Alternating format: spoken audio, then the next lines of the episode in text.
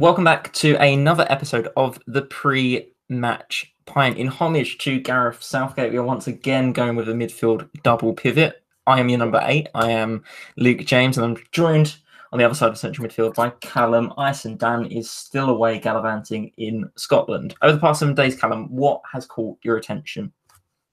Um, well, I mean, I think we're going to talk about it. Obviously, uh, I've had my rants about England this week and more specifically Southgate. So we'll get into that into a bit more detail. Um, obviously, kind of this is something me and Dan will probably talk about a bit more when Dan's back. But the NBA, NBA is really in full swing now. We're getting into the conference finals. So last night, the Milwaukee Bucks uh, were knocked out by the Miami Heat in in a, uh, in five games, which is a, a really big loss. Um, and there's a lot of speculation about Giannis Antetokounmpo's uh, future. So that'll be really interesting to see. And then later on tonight, we've got obviously the Lakers and the Clippers both playing again. Both LA teams look like they're going to progress into conference finals. So yeah, we're, we're really setting ourselves up for a really interesting NBA final, which me and Dan will look forward to speaking about in a couple of weeks' time when he's back. For sure, I, I can add absolutely nothing um, to the NBA thing you've just said, but I mean, a lot of people had the Bucks down as the, as the favourites, didn't they? And again, I think um, LeBron James broke another record last night, which is again quite impressive. The thing that caught my attention this week that we're not going to talk about necessarily is the US Open. So, of course, Rafa Nadal said, I'm not playing. I, I don't want to be in the United States at the moment. Fair enough. Um, Roger Federer is injured, which left only Novak Djokovic as one of the big three competing in the men's side of the draw. Um, Djokovic has been eliminated from the tournament. He was disqualified from the tournament for hitting a line judge with a rogue ball after losing the game in the first set of his, I think, fourth or third round match which will mean for the first time, I think, in 16 years, that we're going to have a quarterfinal with none of the big three, and of course, a new winner at a Grand Slam event. Um, Alex Zverev is already into into the semi-finals, so that should be interesting. On the women's side of the draw, Osaka's through. Serena Williams is still in the competition. I think if Williams doesn't win it now, I don't think she's ever going to win another Grand Slam. I think this really is her opportunity, especially with it being behind closed doors. Um, the women's side of the draw is always interesting because it's a little bit more unpredictable, but I think the men's side this year is just totally up in the air and absolutely anything can happen. Yeah, you've obviously got uh, Thiem as well, haven't you? So are, we, are you kind of expecting a Thiem Zverev final? Because in my eyes, I think that's kind of what I'm expecting. Yeah, I, I think Thiem will probably win. I think he's probably got more of the temperament than Zverev. Like he's had some issues recently with kind of losing games that he should win. I feel like he's close, but he's not quite there. I think it's probably kind of the Austrians' time to shine at this point. I think the women's side of the draw, you could just pick any of them, and it could happen. it's it's so so difficult to predict. Women, um, women's tennis is just really interesting though because I think I don't know if we've had this discussion on here before, but it always feels like women's tennis they don't seem to stick around at the top of the game as often as men. Like from kind of when I like when I started watching tennis, obviously Federer, Nadal, um, Djokovic have always been at the top. But from the women's game, there's always seems to be someone new and fresh coming through, or one of the top kind of ten, kind of like falling off and not being as good as they used to be. So I think actually women's tennis is probably a lot more interesting than men's, in in my eyes. In terms of the competition as a whole, I'd say so. And it's important to remember that we've grown up in such a weird era of tennis where the men's side has just been utterly dominated by three people. And kind of you have Federer being the one who's kind of the most long standing of the three. And then you had Djokovic emerge, you had Nadal emerge slightly before him too. And obviously you had the period when it was the big four, you had Murray up there, but of course his kind of hip injury has has put that to rest. I think, yeah, tennis, tennis is fascinating. I, I really love tennis, and especially Wimbledon. It's the best tournament for me personally. Um, but this year has been so odd. And you look at the US Open, the women's side, I think it was only three of the top 10 in the world participated in the US Open because of COVID 19 restrictions and just an unwillingness to take part at the moment. Um, and that's a huge loss because the likes of kind of Ashley Bartley, uh, Barty rather, isn't participating in the US Open or the French Open. She won the French Open last year, the Australian player. Um, and yeah, there's lots of examples where players, especially based in Europe, just didn't want to compete in the US Open. And again, with a look towards the French Open, I think the organisers in France want to have 11,000 spectators in the grounds during the tournament per day. And that I think the reason that Barty pulled out was she just didn't want to be involved in the tournament with that many spectators present. Um, and again, it's it's a true testament to player power, player power in tennis because you wouldn't see that in many other sports. And again, it'll be interesting to see if if Rafa Nadal decides to take part because this again, the French Open is his tournament, is the one that he always wins. Um, so he is hoping that he does kind of head to Paris at the at this kind of later this month, which I think will be interesting to see.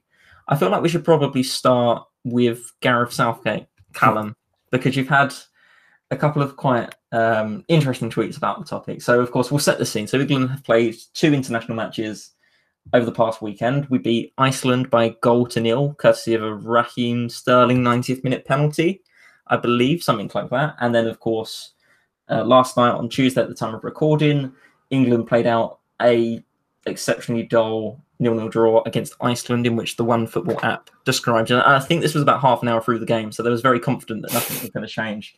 I got a notification saying this is like the worst game of 2020, and again, there have been some proper kind of stinkers this year. I mean, I've watched many of them. So, Callum, what's going on with England? Why are you so annoyed about Gareth Southgate? And what should we do next?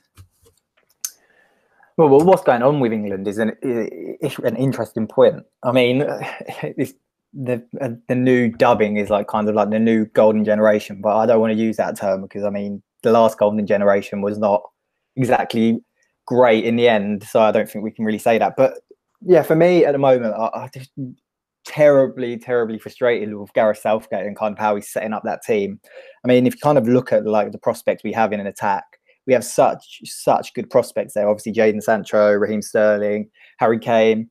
Um, I think Darren Bent tweeted last night saying that the fact Danny Ings scored 22 goals in the Premier League last season and got 22 minutes in an England in his first England call up since 2015 is an absolute joke. And uh, one of my problems, first off, is that uh, uh, Southgate has always prided himself on picking players on form rather than reputation. But at the moment, that seems to have gone out the window. He, I mean, he didn't pick Jack Grealish to start off when he first selected his team and was kind of forced into that decision.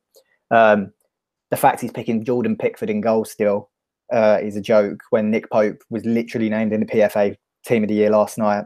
Um, and then just the whole tactical setup. So, I mean, I tweeted um, on the game against Iceland Southgate doesn't have a tactical identity at all.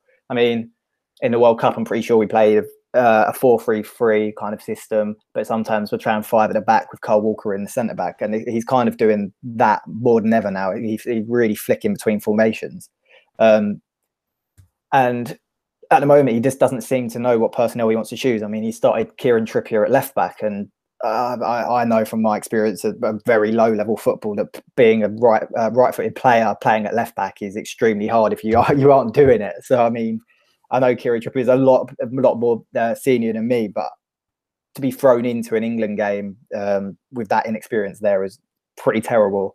And then, kind of, yeah, last night, I mean, I, I, I, can't remember what paper it was, but one of the papers basically reported the lineup very early on in the day. And that team for me, um, I just did, I was like, I'm not putting myself through watching a Gareth Southgate side where playing five at the back um, with a double pivot with two of the most defensive players in uh, England's midfield in Dier and Kalvin Phillips. If you're going to play Dier or Phillips, play one of them and play them next to someone more progressive. I know Henderson's out at the moment, but even then, Henderson's not progressive in the terms of maybe Mason Mount or Jack Grealish. And then you were seeing tweets like, "Oh, um, England are struggling to get up the pitch, and the gap between the strikers and the midfield is too large." It's like, well, what do you expect? You're playing two defensive midfielders that are supposed to sit in front of the defence. So yeah, for me, I, I just think there's a completely tactical inconsistency with Southgate, and he's just kind of nullifying the kind of attacking threat we have in that team at the moment. But I'm sure we'll go into more detail. But that's my kind of like immediate rant over. It's it's tricky with England because, as you say, there are lots of players kind of coming to a, a high level in kind of their careers and and even at the start of their careers as well, who are so so talented and playing attacking positions. Like we've got Marcus Rashford, Harry Kane, of course, kind of the best striker we have, Jadon Sancho, Raheem Sterling, Jack Grealish, James Maddison. We've got all of these players who have lots of potential, and of course, that's not to mention the two players kind of disgraced before before the second international that we've just had. Um, Southgate has lots of options, and again, I, I think I said this on the last podcast. He just does seem to have an aversion to playing number 10s. He doesn't like having an attacking midfielder. I think he sees them as kind of a waste of a player, especially kind of on the defensive transition. I just don't believe that he thinks they give the team enough. Um, I'll read out the England team that took on Denmark because I think it's important just to kind of recap. So we had Pickford in goal with a back three of Gomez, Coady, and Dier. You then had wing backs of Alexander Arnold and Trippier. Midfield, you had Declan Rice and Kalvin Phillips. And then up front, you had Sancho, Kane, and Sterling. The substitutions for England, you had Maitland Niles come on in the 87th minute for Alexander Arnold. Um, Jack Grealish came on after 76 minutes for Kalvin Phillips. And then Mason Mount came on for Jadon Sancho after the hour mark. It's a, it's a weird team, isn't it? Because I, I personally, um, and we said this off off kind of air as well, I, I don't really dislike the 5-2-3 3-4-3-1 system uh, four, 3-4-3 system. I think it can work. And again you look at the chelsea team under antonio conte it, it, did work in the premier league. There is kind of evidence of that. It's just as you say it was the wrong personnel. It was far too defensive. And it reminds me of kind of a spell that west ham had under under sam allardyce where he'd pick um, alex song Mark Noble, and Kouyaté, so three defensive midfielders, and then kind of be confused. Well, there wasn't really much of an attacking outlet; it was just a bit odd. Um, and yeah, I, I honestly believe that Gareth Southgate is fundamentally a defensive manager. When you look, and again, Southgate talks a lot about keeping possession and about kind of being good on the ball and all this kind of stuff. But we never see with this England team a willingness to kind of advance the play to play progressive passes forwards. I mean, there's lots of kind of like 60, 70 yard cross pitch passes to the opposite winger. But possession for England is is kind of keep it around the defence. It's more it, basically England like defensive possession, don't they? They, they don't have attacking possession in the sense where you're trying to maneuver the other team around. It's like we'll keep the ball so they can't score. Um, my final point before I throw this back to you, Callum, is oh, actually I'll, I'll, I'll put it put it over as a question.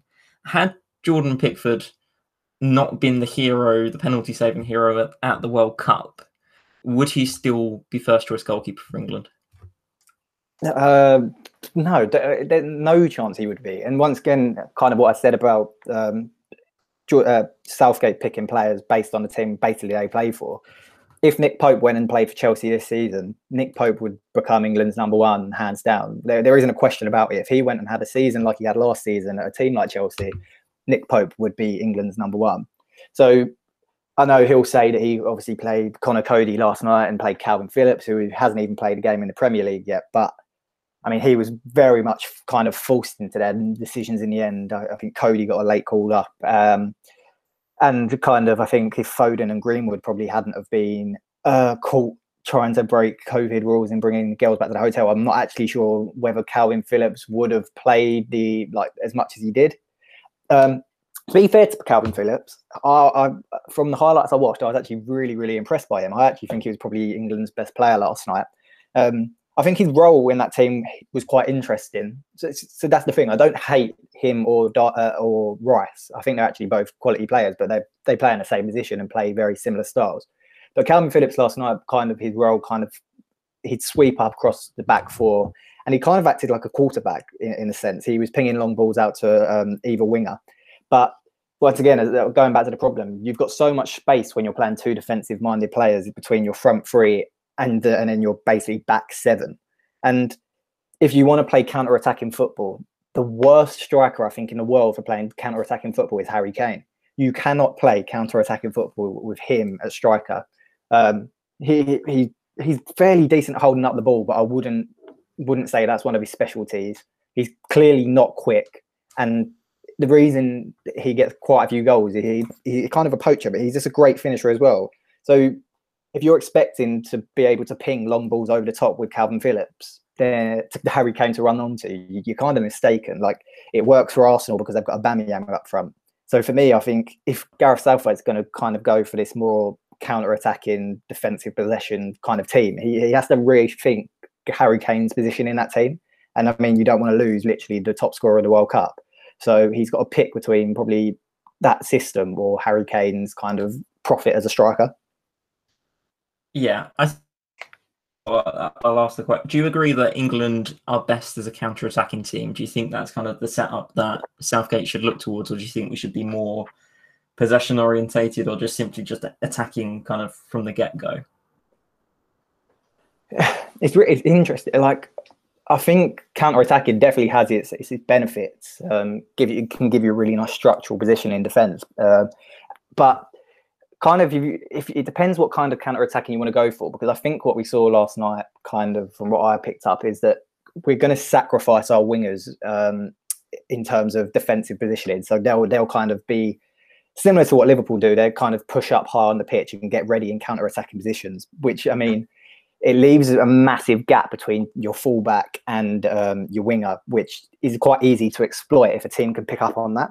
So I think I think there's definitely some some benefits to the system, but I don't think that's the best counter attacking system that you can use. I, I, I said you've already said we spoke about it off, on, off air. And we kind of both agreed that a formation we'd actually quite like to see England play if we if we're going to play if we want to get the best out of Harry Kane, is probably a four-four-two, which kind of in when you're in attacking possession probably comes into more like a four four-two-four with um, Sancho and Sterling on either wing, and then I think pairing um, Harry Kane up front with a pacier striker in either Danny Ings or you said Marcus Rashford would work a lot better. Um, you obviously then would have the benefits of both of uh, t- the two strikers and Harry Kane being able to kind of uh, win flick-ons and get in a box to finish, whilst you have a pacier player being able to close down from the front. But then also, when you're out of possession, you obviously can slot into a 4 uh, 4 4 2 and kind of have Sterling and Sancho dropping back a little bit more.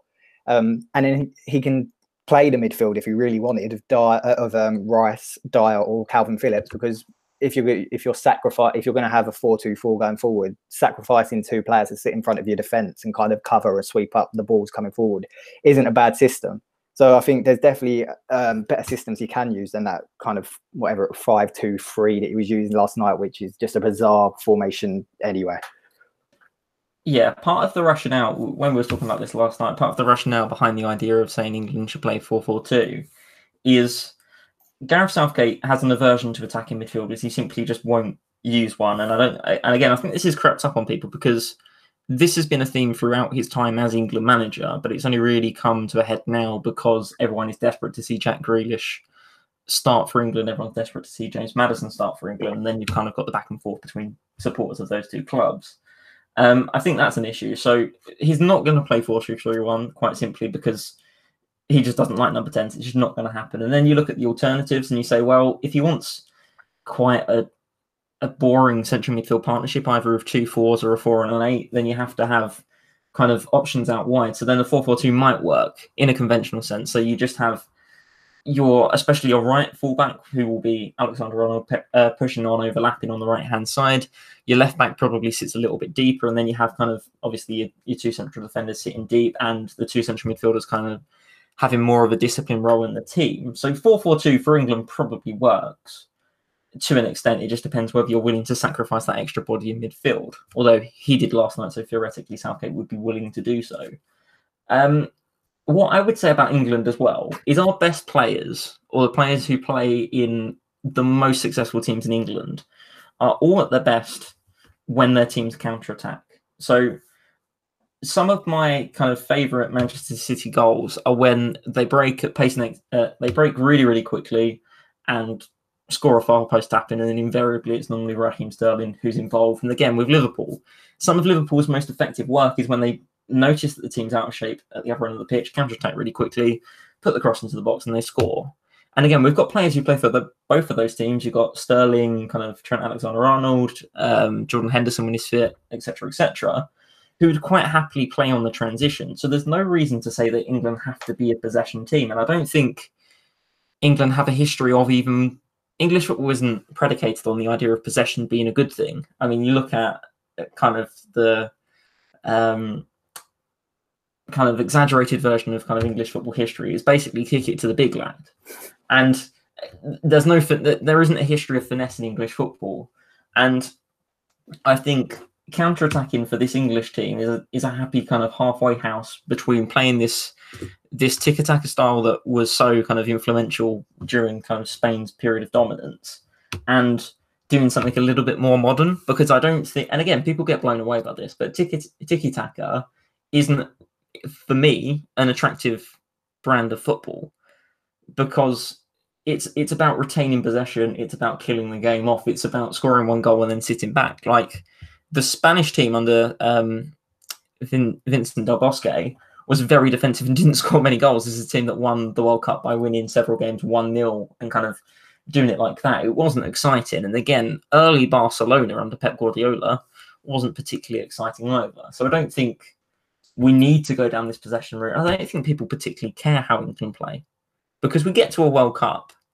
So hear me out. So we get to a World Cup. People are going to watch it anyway. Realistically, no one really, really cares about the qualifiers. No one particularly cares about the Nations League either. So you get to the World Cup and you have this, uh, obviously not in kind of pandemic era, but you have this big swell of support behind the team. Again, if they're popular in the press, so on and so forth. And then you get behind the team throughout the tournament. And even if they go far in the tournament, as we saw in 2018, people get excited about it. England didn't play a great style of football in 2018. We were quite defensive, beat quite a few kind of low level opponents, and then lost twice to Belgium and and Croatia. So it's not like the 2018 World Cup was this roaring success. I don't I don't subscribe to the view that it was all kind of a sham and England were never that good in the first place. I think it was a good tournament for England.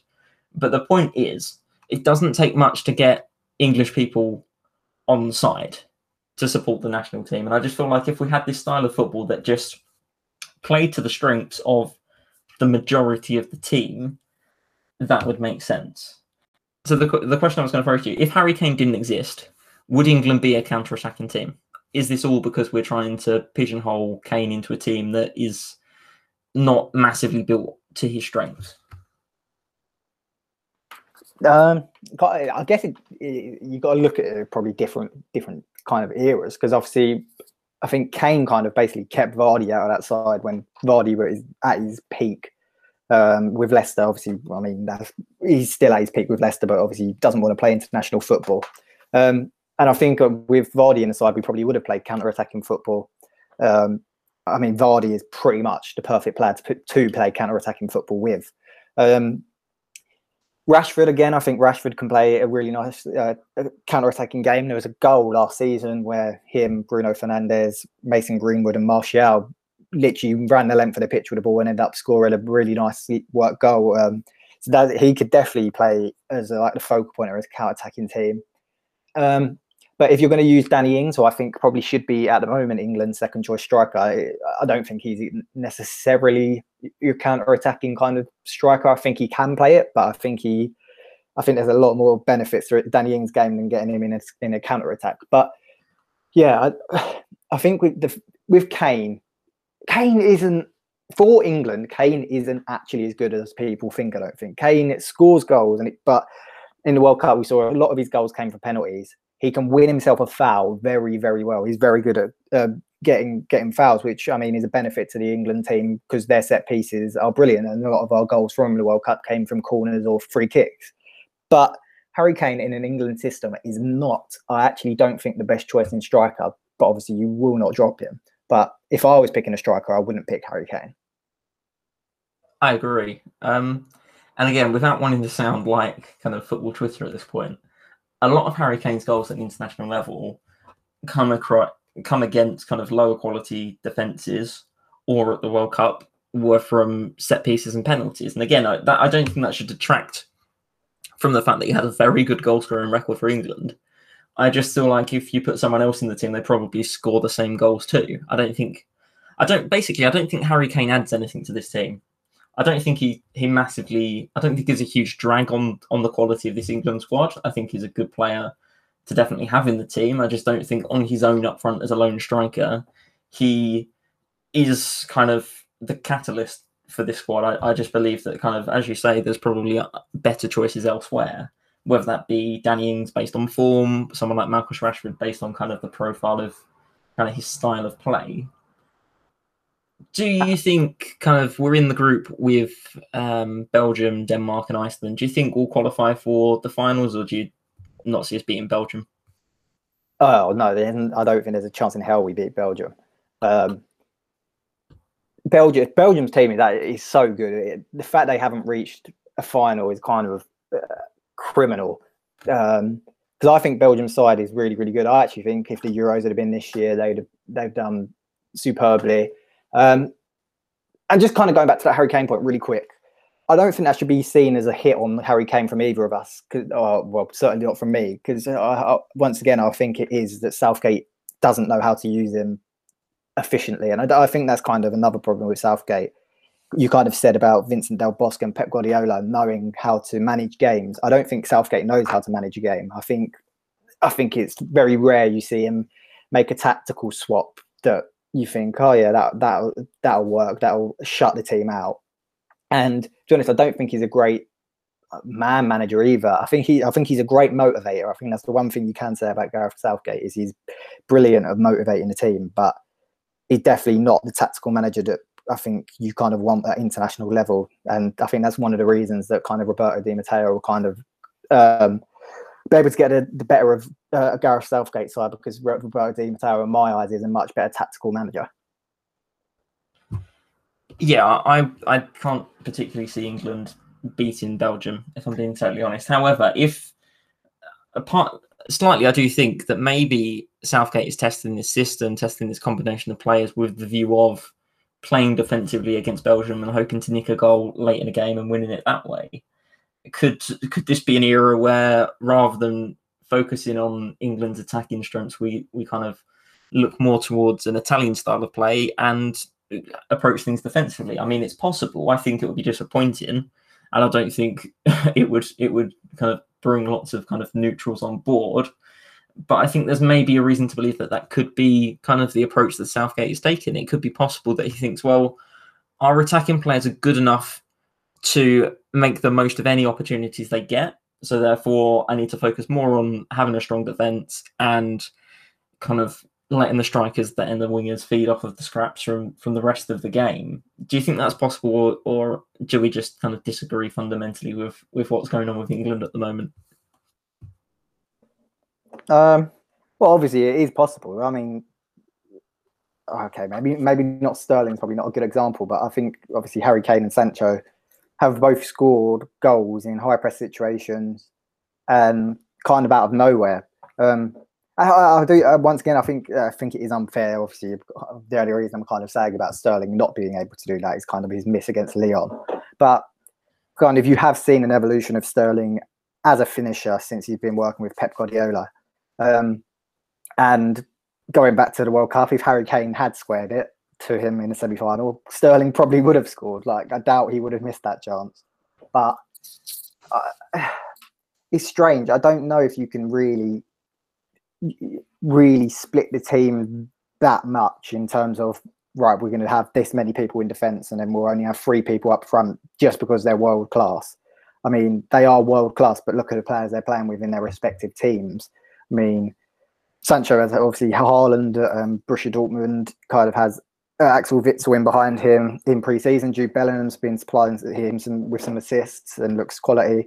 Um, and then if you look at Tottenham as well, obviously, um, a lot of the time when Harry Kane works really well, he has um, Heung-min Son working up beside him, um, or maybe even Lucas Moura. So I, I, think Harry Kane definitely needs more support than two wingers. Um, and Sterling, once again, you obviously have Kevin De Bruyne, Aguero. So there's a lot of people in the team in in all of them teams who kind of assist uh, all three of them players in terms of like their their attacking duties. So to kind of leave them up front on their own as a free is is kind of especially if teams are setting up with a four back, you're leaving four against three most of the time unless they're pushing their fullbacks forward. Is I just don't see it working in terms of an attacking sense. In a defensive sense, yeah, it does work. I mean, we saw that last night. We shut out Denmark, who Denmark are on a bad side. I, I was very impressed by Kasper Dolberg, and I, I, I've really liked Kasper Dolberg since he was at Ajax. Um, obviously, Christian Eriksen was a great player. We know that from his Tottenham days. But re- really, we should be beating Denmark, and the lack of chances that we created in that game is a real worry.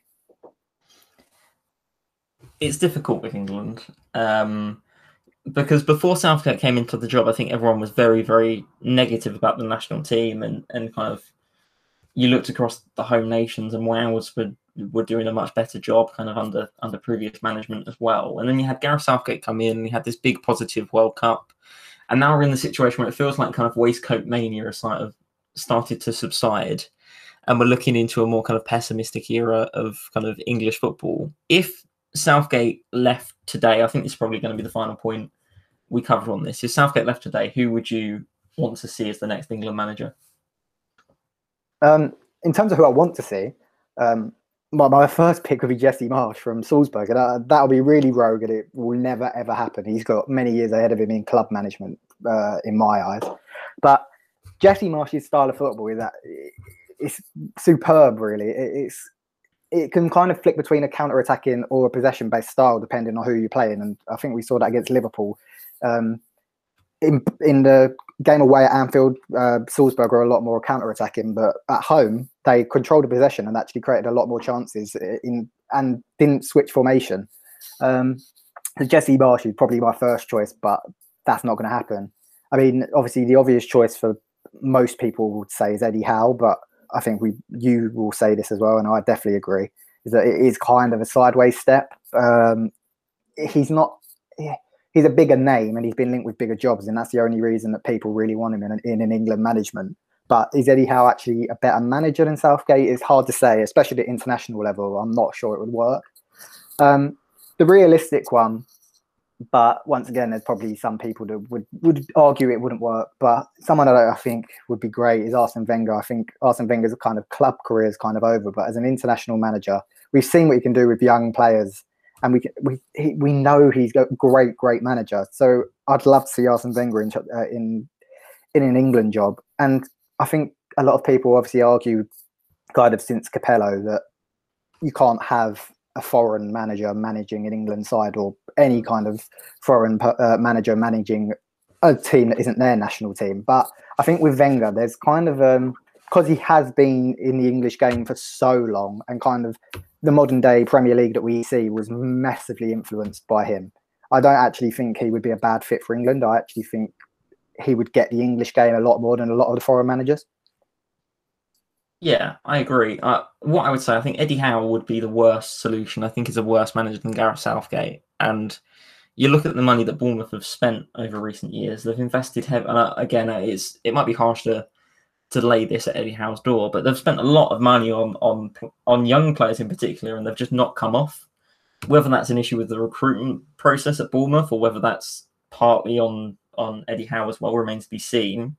Um, but I worry about that. And again, you look at Eddie Howe's team, and it's been years. I know he's not manager anymore, but it's been years and years and years since Bournemouth actually played the attacking brand of football that people liked them for. Like you watched Bournemouth in 2019 and you watched them in 2018, and they were an absolute shadow of themselves, kind of compared to the high scoring team that got promoted. And again, the idea of that was to shore up the defence, make it easy to stay in the Premier League, and kind of build a firmer base for the future. But people liked Eddie Howe because he was this maverick young English coach who played an attacking 4 4 2 and kind of tried to stick it to the big boys. And again, you got to the end of his reign at Bournemouth, and they were getting kind of beaten pretty convincingly by the likes of Liverpool, Manchester City in deep defensive 4-4-2 blocks. And I feel like if, if we don't like Gareth Southgate because he's a defensive manager with with an aversion to number 10s, then Eddie Howe isn't the person we need. Um, my my love for Jesse Marsch is well documented. Um, I think he'd be a great manager for England, but again, it's it's realistically not going to happen at this point. I think it is a number of years away from that. And again, he said that he wants to manage the, the US men's national team, so I can't see him taking the England job before then.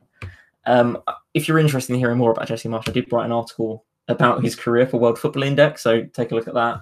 Um, last suggestion was Arsene Wenger. I, I agree. I think it'd be a really interesting pick. And I think about the squad that he'd pick, he'd go 4 3 3 or 4 2 3 1, probably, although, of course, towards the end of his Arsenal career, he did play three at the back of lacked Antonio Conte in the cup final is, is the memorable game. Um, I like that suggestion. I like Wenger quite a lot, but he's 70. And I mean, the World Cup is two years away, so he'll be 72 by the time we get to the World Cup. Would he then want to take us to the European Championships age 74? I mean, I'm I'm slightly skeptical, but but we we could see, I guess. But yeah, I think that, that kind of speaks to the issue as well. The, the names we're talking about they're quite thin on the ground. There's not that many options, and especially English managers you could readily kind of install as the new national team manager. And again, like Sean Dyche is unhappy at Burnley, but if we're not happy with Gareth Southgate because of his brand of football, then Sean Dyche again might not be the answer. Yeah, it, the, there is a, a, real lack of quality England potential managers. I think. Obviously, you said Sean Dyche, but I think the only other one that people probably would look at in the Premier League at the moment that could potentially manage England is Steve Bruce, and I mean, that's once again kind of a similar situation to both Southgate and Sean Dyche is that the, the brand of football is just not attractive. But maybe maybe that's just kind of what we've got to kind of realise that we're not going to ever get a manager. Well, at the moment, we're not going to get a manager that is going to play attractive football. But my problem, my, more my problem with Southgate is that it, it's not exactly the, the style of football. It's the people he's picking to play that style of football. I don't think is the correct the correct choices, but I think it could work with the correct personnel. But at the moment, it's just not. Final thoughts on England, Callum. Are we going to win the European Championships next year? I don't think I don't think was ever kind. I don't think I ever thought we was going to win it, but I, I don't think we'll do awfully. But I just don't want it. I, I, kind of hope we do well with a nice like a nice style of football with the correct people in the team, rather than kind of. It kind of was a fluke at the World Cup. Like it wasn't ever amazing, but I won't. I won't say I didn't enjoy it because I, I loved every single minute of it. But I'd rather. I, I, I think. I don't think we're going to do as well as we did at the World Cup because I think a lot of the teams have got better. Whilst kind of I actually think maybe we've regressed a little bit. Yeah, I agree. I don't think we're going to win the Euros. Um, I'll ask you this as well: Who is going to win the Euros if England aren't?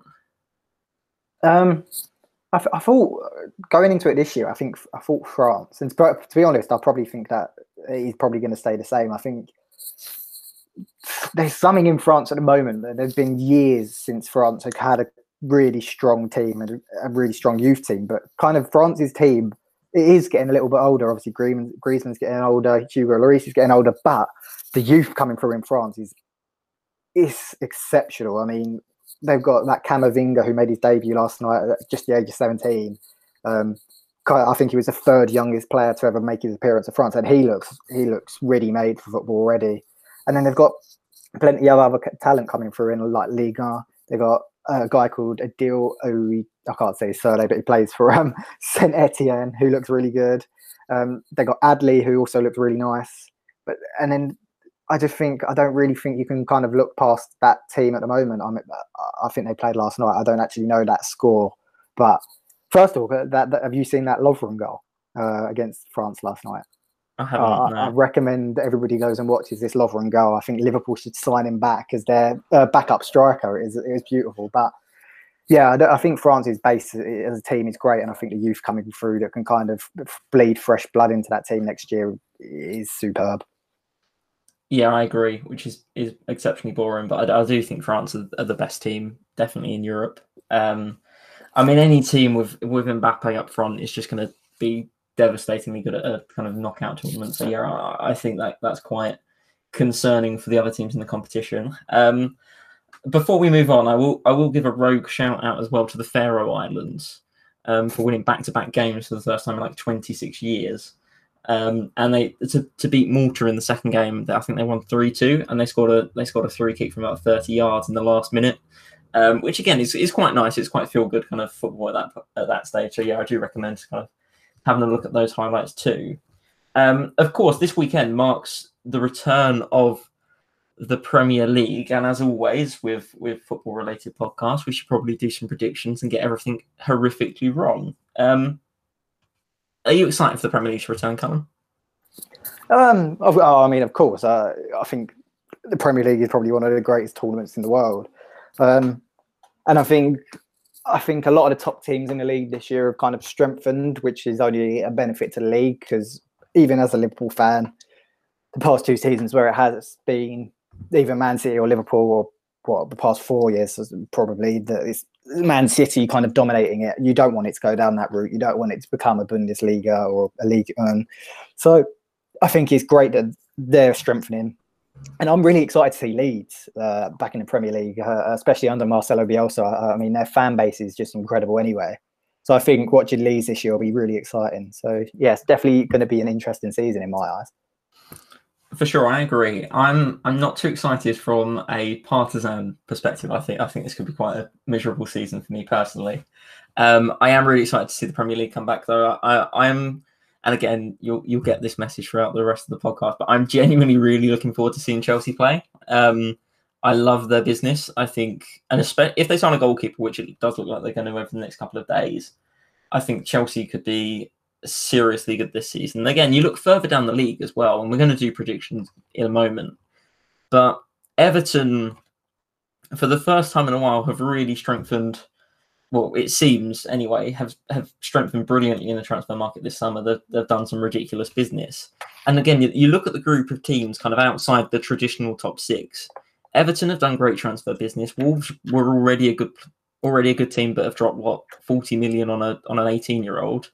Leicester, again, really interesting team. Then you've got teams like Southampton, who ended the season so strongly. Newcastle United done really good transfer business. Sheffield United were really good last season. I think they'll probably kind of decline a little bit this year, but still they'll be good. And then Leeds United, who everyone keep talking about. There's a true decent chunk of teams who should kind of make up the middle of the pack this year. And I think and normally it's normally it's a case of top six and then seventh to tenth is normally the categories. But this year, I think it's more like top six and then seventh down to 12th ish. I think it's going to be so interesting to see how it unfolds. Um, I feel like we should start with the predictions. Callum, would you like to go bottom up or top down?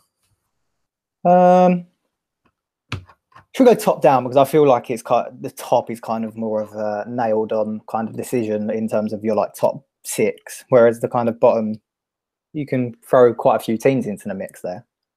Yeah, so we're not going to do one to 20 predictions in depth, although I can list them off anyway. Um, but starting off with, do you want to go sixth or first to begin? Should go sixth? We'll go sixth up. Okay, so Callum, who have you got sixth? Um, so, so I've gone with Tottenham in sixth. I think I really actually like what Jose Mourinho is doing with that team, um, and I think I think I spoke about this last week. He, uh, if you watch their preseason, they've gone with this five back formation um, I think will really suit Matt Doherty, uh, one of the signings who I think is a great signing. I think he only costs 15 million. I mean, it's a bargain, really. Um, and then obviously they've got a, kind of their full strength team for the first time in quite a while. Harry Kane is back, Heung-min Son's back, and um, I think they'll do well. But I just think a lot of the teams above them have, have strengthened um, quite drastically. Um, so I think I think Tottenham will have a good season, but I don't think they're going to push on any further than sixth.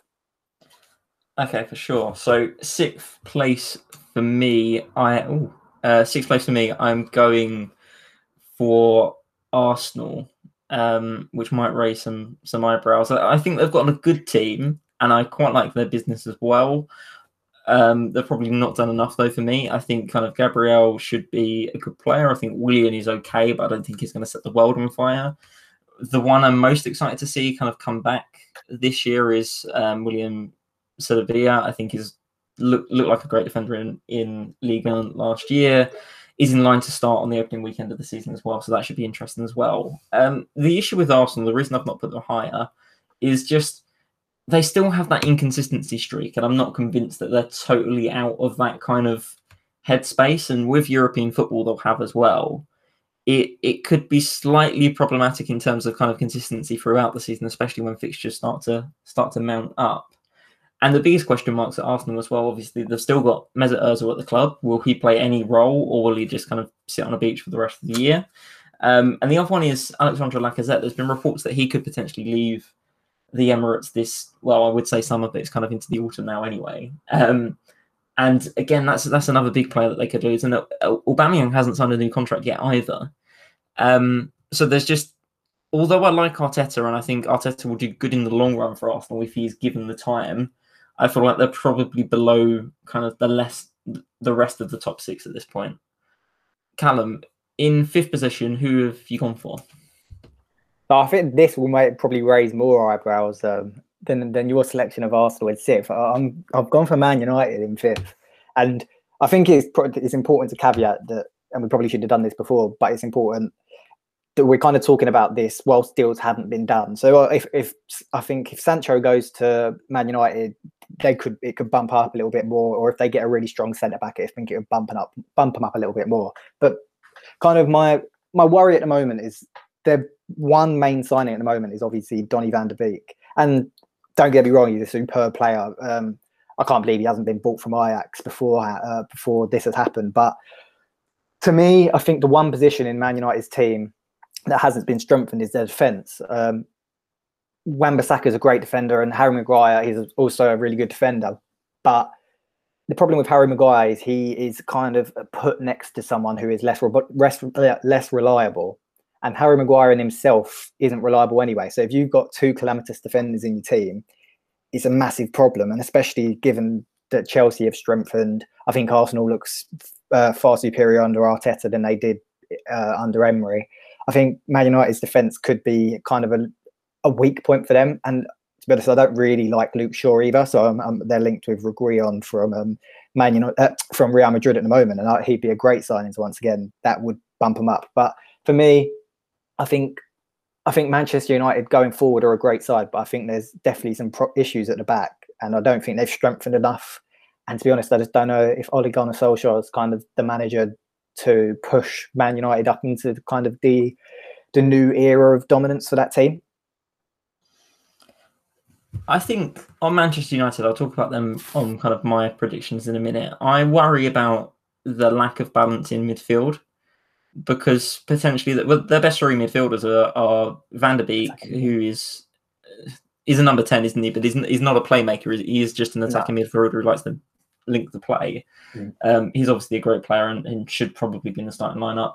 And Ole Gunnar Solskjaer has said that these three players will be in his team together, or he yeah. hopes to put them in the team together, which is really concerning, in my opinion. Uh, and then obviously Paul Pogba, who again prefers attacking to defending, and Bruno Fernandes, who again prefers attacking to defending. And I just look at that team and I'm like, where's the where's the balance? How does that midfield work together? And again, all of those players that we've listed like to be very progressive in possession. They like to get the ball forward as quickly as possible. And that's great. And again, too much of a good thing is a bad thing, essentially. You need someone in your team who's going to be happy to kind of get their foot on the ball, slow the tempo down, and keep possession. And an example, this isn't Man United related, but I remember West Ham were playing Crystal Palace. And it was late in the game. West Ham were winning the match. I think it was probably 2 1. Um, the ball was sent over to Michail Antonio, was playing on the wing. He he should have run to the corner flag. He didn't. Crystal Palace then went up the other end and scored. And sometimes you just need a player who's willing to to do the unpopular, unfashionable thing and just slow the pace of the game down. And if you have Fernandes, Pogba, Van der Beek in, in the same team, I worry that that might not be the case. Mm. However, I, I do have them finishing in the top four. In fifth position, I have Tottenham Hotspur. Um, again, I feel like this is slightly rogue as well. Um, in my notes, I've said this is slightly irrational, but I have a fair amount of faith that Mourinho pulls off a decent season despite a lack of signings. That's essentially it, really. I just have a gut feeling that with Mourinho, his strengths and weaknesses aside, I think he's probably got enough about him to, to lead Tottenham to fifth. You look at their transfer business, they've signed Giovanni Lo Celso permanently. He's a good player. He should kind of be embedded into the spine of the team this season. You've got Matt Doherty, who you've spoken about, who again is a good player, and it probably means the end of end of the road for Serge Aurier, and again Pierre Højbjerg, who I've really liked since he joined Southampton. I think he's a great player, and at 14 million, according to Transfermarkt, I think that's a, a great sign. And then, of course, the best signing of this best signing of the summer for me, Joe Hart, on a free transfer. Just incredible business from Tottenham. So yeah, I, I think Tottenham should have enough to finish fifth, and I think losing Kyle Walker-Peters and Jan Vertonghen isn't the end of the world. And again, we've been watching the Amazon documentary, and it's very clear, having watched kind of the first six episodes of the series, that Mourinho is trying to trying to instill this siege mentality that was so obvious at Chelsea and so obvious kind of at other clubs he's managed. And if if he gets that right, and if players start to buy into that, it could work to his benefit. But again, who knows? Callum, who is making fourth position for you? So yeah, in, in fourth, I've gone with Arsenal. I kind of already said that. I think what Arteta's doing at Arsenal is uh, I really, really actually like what he's doing. Um, kind of think we saw in the Community Shield that he kind of can set up his team to kind of nullify the the top teams in the league. And for me, I don't think that's something Arsenal have had in recent years. If you kind of look back, just off the top of my head, like some of the Liverpool results they were getting absolutely smashed, and it was because they were still kind of in that mindset that they was a top team and that they could attack these teams. But I think Arteta's come in with a realization that Arsenal do have to do something different against the top teams in order to get a result. But I also think the, the young talent coming through Arsenal at the moment is superb. Obviously, uh, they've got Bukayo Saka, who's amazing. They've got Gabriel Martinelli. They got Eddie, Eddie Nketiah, uh, Joe Wilson. Um, and then, as you said already, William Saliba is a great signing at centre back. I think um, they they signed Pablo Mari, who I mean is is good to cover. Um, and I just like what Arteta's doing. I think Arteta's kind of instilling this winning uh, winning mentality into the Arsenal team that that they kind of haven't had. They, they, I think they have all kind of thought over recent years that when we are not winning anything, whereas Arteta's come in, obviously won two trophies in less than half a season, really. Um, so I think I think Arsenal will, will be really strong this year. Um, and I just think that their their team has improved, um, whereas kind of Manchester United haven't. And I think Manchester United can kind of will kind of see that they need improvements in that team if they want to really push on. Yeah, I think the reason I've gone Manu over Arsenal is I think Manchester United have a high, higher ceiling, and whether or not Arteta or Solskjaer is the better manager out of those two, I feel like United players probably just about drag them into the top four. Um, and again, Manu a, a fourth for me, and I think kind of having Dean Henderson back at the club, having Marcos Rojo back at the club. Apparently, he's the Argentine is really impressed Solskjaer since returning. He's been doing double training sessions since returning from loan from kind of an Argentinian club. Um, I think they lack a lot of balance. I really do. I, I, am quite worried about United. I just think they have enough quality to see them through, which is quite regressive in terms of analysis, but I think they'll probably have just enough. Um, with United, the thing to watch out for is the battle for the number one shirt. I I hate I hate what they're doing with goalkeepers at Manchester United. I feel like you either back David De Gea by loaning Dean Henderson out, and you say, David, this is your last year, kind of make it a special one, or you say, David, thanks so much for your services to the club. Goodbye. Now we'll, we'll, we'll let you let you leave it like in this summer. I don't think it makes sense to have Dean Henderson, who is one of England's best goalkeepers, although kind of remove that logic from the conversation anyway. Dean Henderson was one of the best goalkeepers in the Premier League last year. It doesn't matter that he's English. It makes no sense to have him on the bench. And it looks like you're going to have Dean Henderson starting on the bench this year, which is just ridiculous. And again, if if the situation was the, the other way around, I'd say the same thing. If Dean Henderson was starting the season and David De Gea was on the bench, that is the worst example of squad management ever. Because you look at football clubs, uh, I make this kind of um, comparison a lot, but whatever the team's budget is, is essentially their salary cap. Manchester United spend what 200 grand a week, I'd guess, 150 grand a week on David De Gea. You could you could get a backup goalkeeper for 50 grand a week and spend an extra 100 grand a week elsewhere on your squad and strengthen another position, whether that be a backup or a new central defender, a younger central defender, whatever it might be. And I just think it's a horrible use of kind of resources to have Henderson, who signed a new contract. So again, he's going to be on more money as well, and De Gea at the club. Callum, who is going to finish third under your arithmetic? Um, for me, I, I can't see that top two being broken. And, and as much as I really, really, really, really like Chelsea's business, um, they've got a 40 point gap to close on Liverpool, um, which in a season is massive. And I think even though Liverpool haven't strengthened, I think there's, as you kind of said about tactics, there's sometimes too much of a good thing. And I think Chelsea have strengthened in mass. And I think the fact that they've brought in so many new players, it will take a while for the team to gel. Um, and I'll go into actually a bit more detail in terms of what I actually think will happen. I, I think I think Chelsea will struggle at the start, and to be honest, I think with the amount that they spend, um, I think Roman Abramovich will probably sack Frank Lampard by Christmas purely because I don't think they'll get off to to a flying start, and I think he'll be expecting Frank Lampard to be challenging for a title this year. Um, I mean, there's there's no hiding my love for Kai Havertz. I mean, I think he's one of the best players, uh, young players in the world, and to be honest, I think he'll go on to win a Ballon d'Or. Um, he's that good. Um, so I think the fact they've got here is a, a massive coup. Um, but like, they bought so many attacking players. Um, from various different leagues as well. That if you're going to throw them all in at once, uh, it's going to be tough for them to gel. And obviously, they haven't got the options to fall back into because obviously they let Willian go on a free, and Pedro has also gone.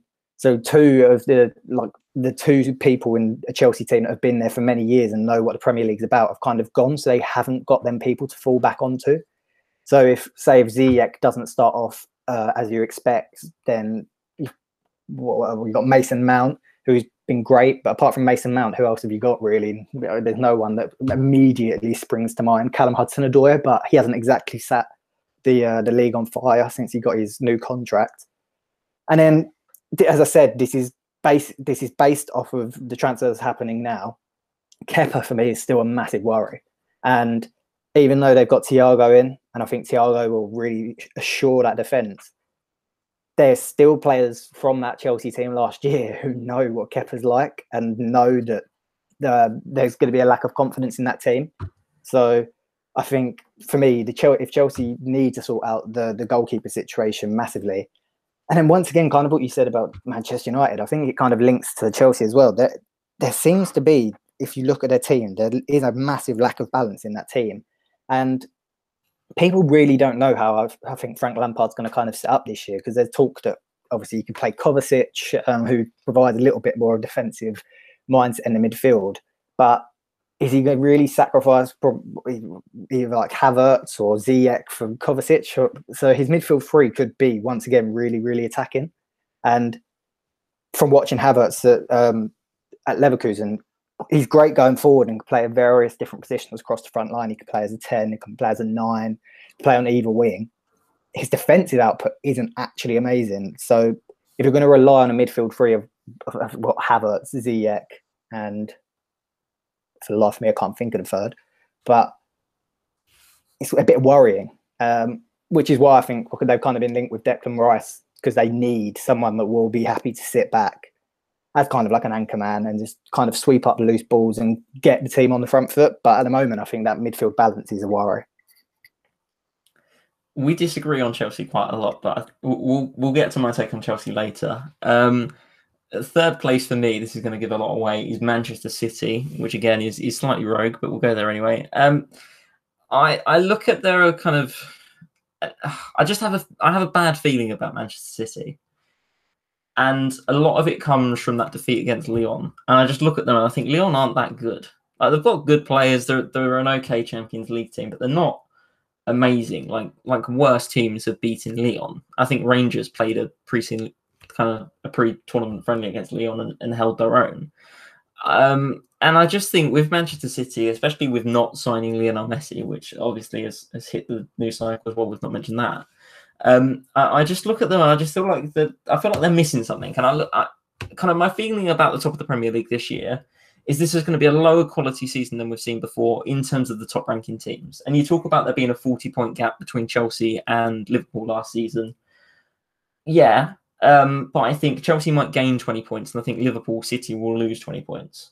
Is is my opinion. I think there's going to be so much more movement in terms of the league this year, and so the reason I've got Manchester City in third is Aguero's fitness concerns me a little bit. I mean, he's becoming more injury prone as he gets older. Um, they've signed Torres from Valencia, who's a great player and he's going to go on to do really good things, but he's probably not going to start this year. So I can't really consider that as something that's massively strengthening their team.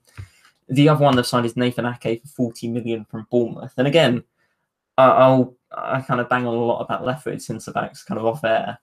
Um, but Nathan Ake is an interesting player, but I don't think he's probably going to start. And again, it's like, are you strengthening or are you adding depth? And Man City already had a lot of depth.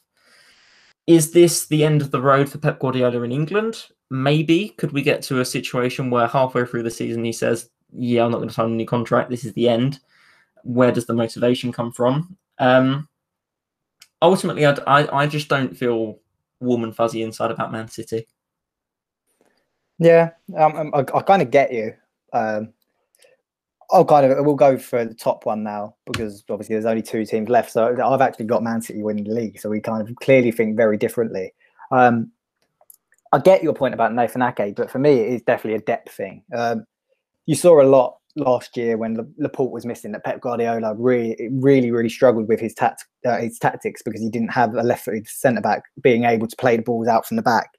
And I think the fact that they brought in Nathan Ake, who clearly is happy to sit on the bench and be the replacement for Laporte when needed, is quite good for Pep Guardiola's tactics. It allows them to play the out ball a little bit more, and they aren't having to um, use Fernandinho at centre back in that case. And obviously, if you're not using Fernandinho at centre back, you're allowing him to be in his best position where he probably excelled as one of the best centre defensive mids in the world uh, a couple of seasons ago. So I really think that's a really great signing. Um, and I really like Ferran Torres as well. I think he's a great winger, really, really young, and I think I think he'll be a, a, a pretty good replacement for Sane. I, I think I think I do think losing Sane is a massive blow to Man City, but I don't think Pep Guardiola rated him as much as people outside of the club did, because Sane wasn't ever really a first choice player apart from maybe the first season he came in, but he wasn't ever really in favour of Pep Guardiola. So I think Ferran Torres will kind of play that similar role to Sane, that it will come in when um, Manchester City need an injection of pace down the wing. Um, the only thing that I uh, there's two things actually. I think that as much as I do think City will win the league, uh, I don't think it'll be comfortable. But um, I'll kind of go into Liverpool a bit more in a minute. Is I think two things worry me. Is one, they've let Claudio Bravo go, and I think that means that Scott Carson is now their backup goalkeeper. So Scott Carson's well, Scott Carson wasn't a bad goalkeeper, but he hasn't really played much professional football um, recently. And Ederson has, on occasion, been injured or on occasion been red carded, which leaves um, Manchester City in the need to use their reserve goalkeeper, very much like the Alisson situation with Adrian last season. And is Carson a better second choice goalkeeper than Adrian? Absolutely no chance at, at his age. That could be a real, a real worry. So I think I think Manchester City probably need to address that in the transfer market, getting in a second choice goalkeeper. And that's easier said than done. I had this conversation with people on Twitter the other day. I think picking picking a backup players is really hard anyway, but picking up a backup goalkeeper is exceptionally hard because I think a lot of goalkeepers really want to play first team football. Um, and then the other thing that worries me is kind of.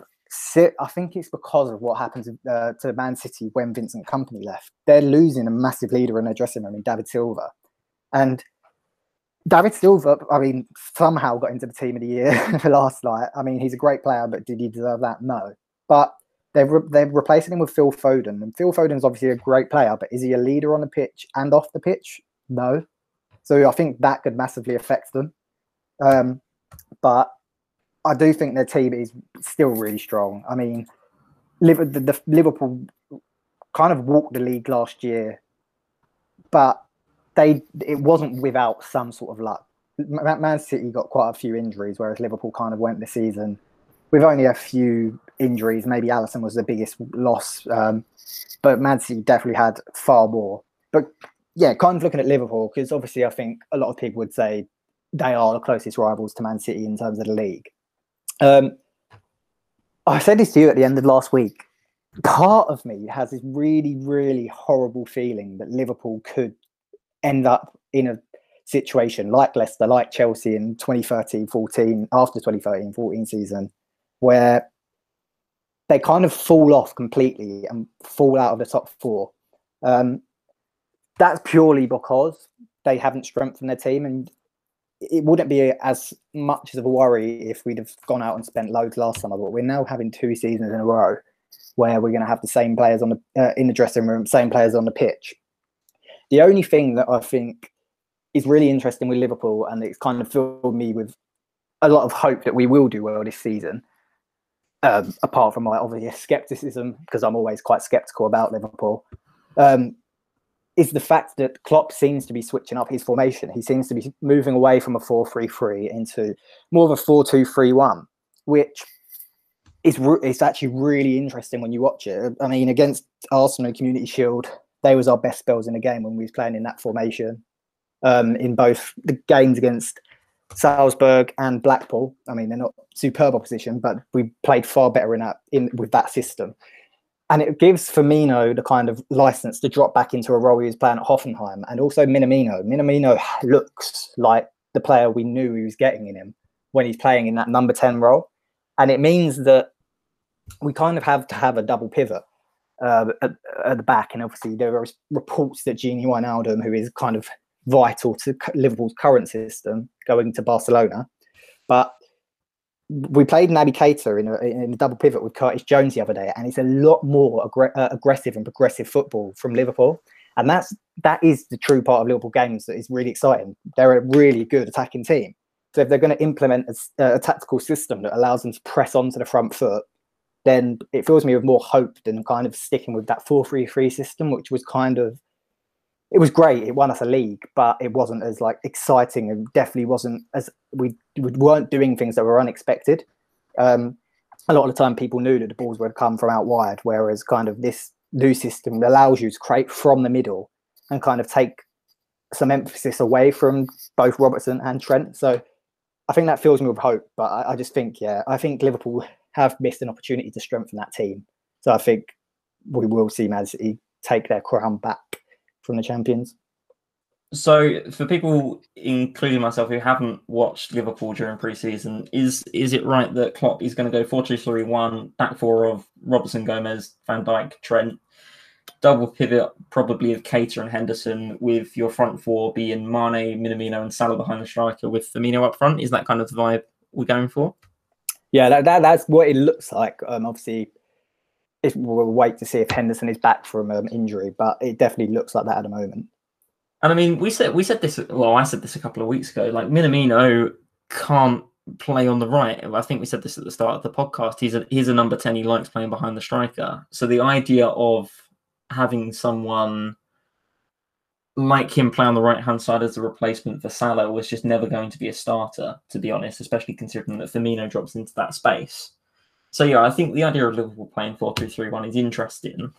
The only thing I'd counteract with that is the fact that City switched from 4-3-3 to 4-2-3-1 kind of at the start of last season. And a big reason why their press wasn't as good was because kind of defensively that shape didn't work as well. Kind of the number 10 for for Manchester City didn't work as well as having kind of someone sitting in front of the defence with two midfielders in front of them. Um, we've got an interesting article on that kind of in the first edition of the Bore as well. So have a look at that if, if you like.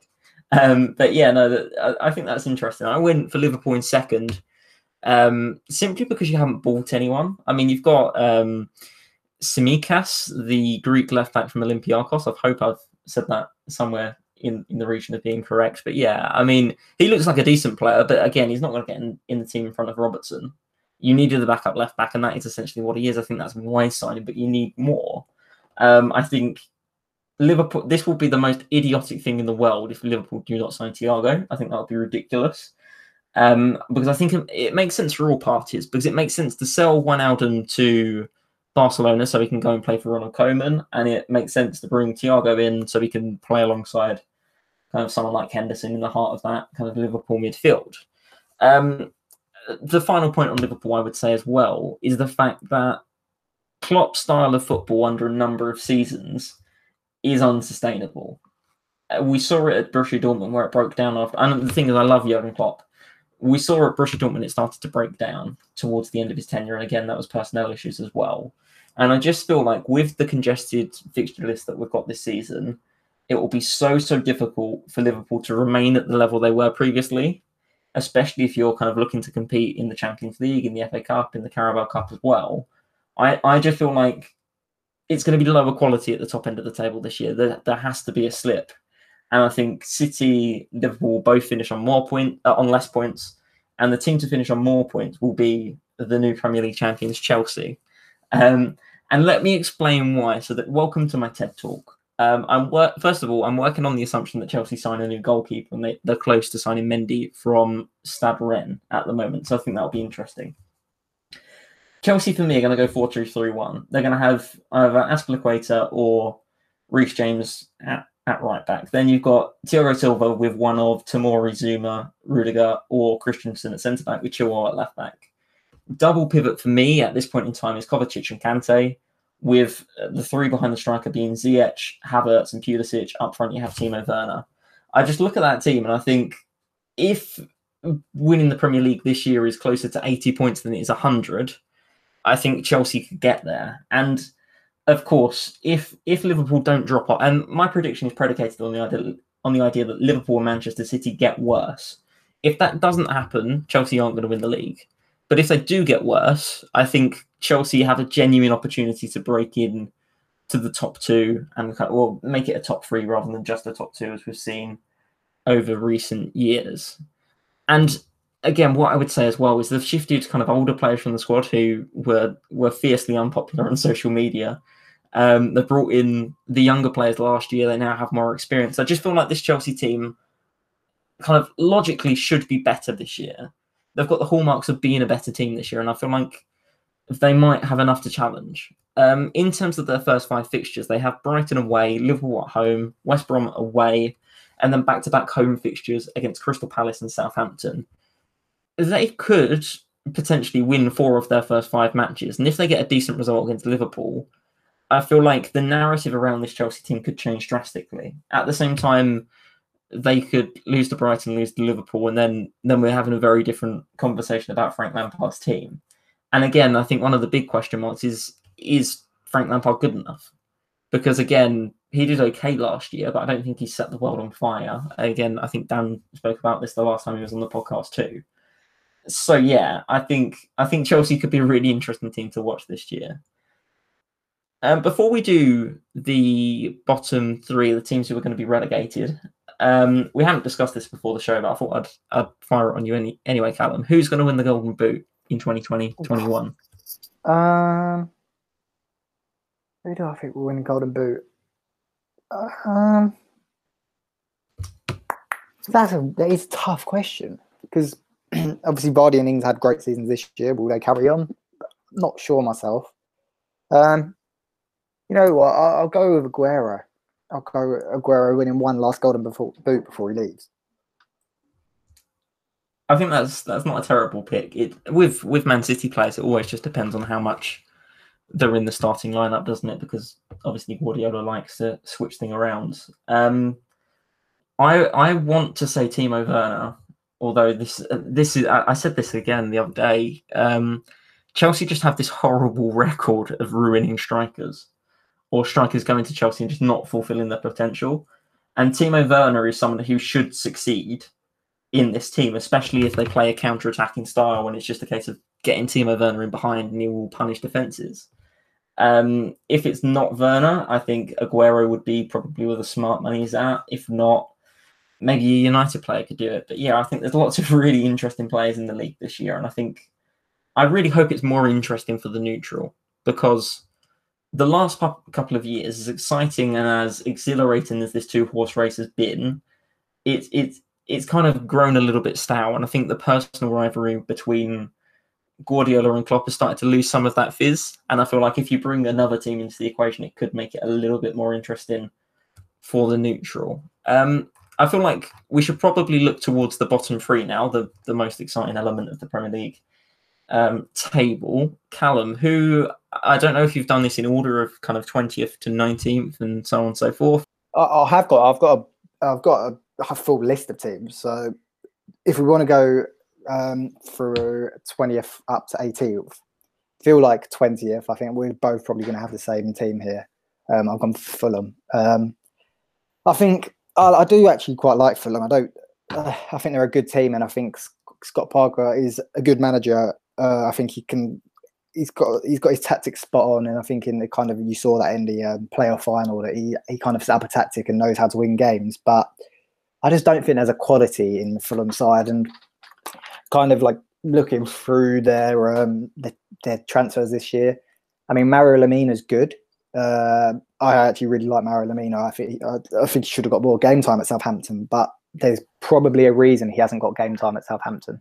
Um, and then the only other one is Harrison Reed, who is a youngster from Southampton. So they haven't really in, introduced anyone into their squad with big quality. Yeah, I've also got Fulham to go down 20th, and that really hurts because I really, really like Scott Parker. He's someone that I hope has a really good managerial career, but I, am just looking at, at the players that have signed, and it's quite hard to be enthusiastic. Like, there's got players back from loan who might make a difference, like maybe that that that could be a positive impact. Uh, but but whether or not it kind of happens for Fulham remains to be seen. And again, they've signed Knockaert on a permanent deal. They've got Harrison Reed from Southampton. They've got Lemina also from Southampton. And the player that's most interesting for me is Anthony Robinson, uh, Robinson rather, from from Wigan Athletic, the left back. Um, he's a good player, but again, Fulham already have a good left back, don't they? And it's just a case of saying, well, how much has this team strengthened? I feel like they've gone too far the other way. When they were promoted two seasons ago, they spent too much money and they were relegated because the team just didn't come together. And this year, I feel like they might not have spent enough money and they're going to go down under an unexperienced manager. I, I don't really have a lot to say about Fulham because it just makes me a little bit sad, really, because I, I really wanted them to do well and I, I like them in the championship. And I think, to be honest, I think Fulham are the kind of team that are going to bounce back up if they come down. I feel like they're well positioned to be that yo-yo club now, and whether or not that's good enough for supporters remains to be seen. But yeah, that's kind of where my head is at at the moment. Callum, who have you got in nineteenth position? So this is where we might disagree. Well, we could actually agree. It really depends on how you're feeling about your club. Because I've got West Ham in 19th. I think. I mean, this week has been an awful week for the club. Um, obviously, Grady Diangana, who is probably one of West Ham's brightest young talents, and was someone that had excited the whole team, including Sebastian Haller, who had freely admitted that he was looking forward to playing with Grady Diangana this year who had supplied him, uh, what was it, three or three or five assists? I can't really remember.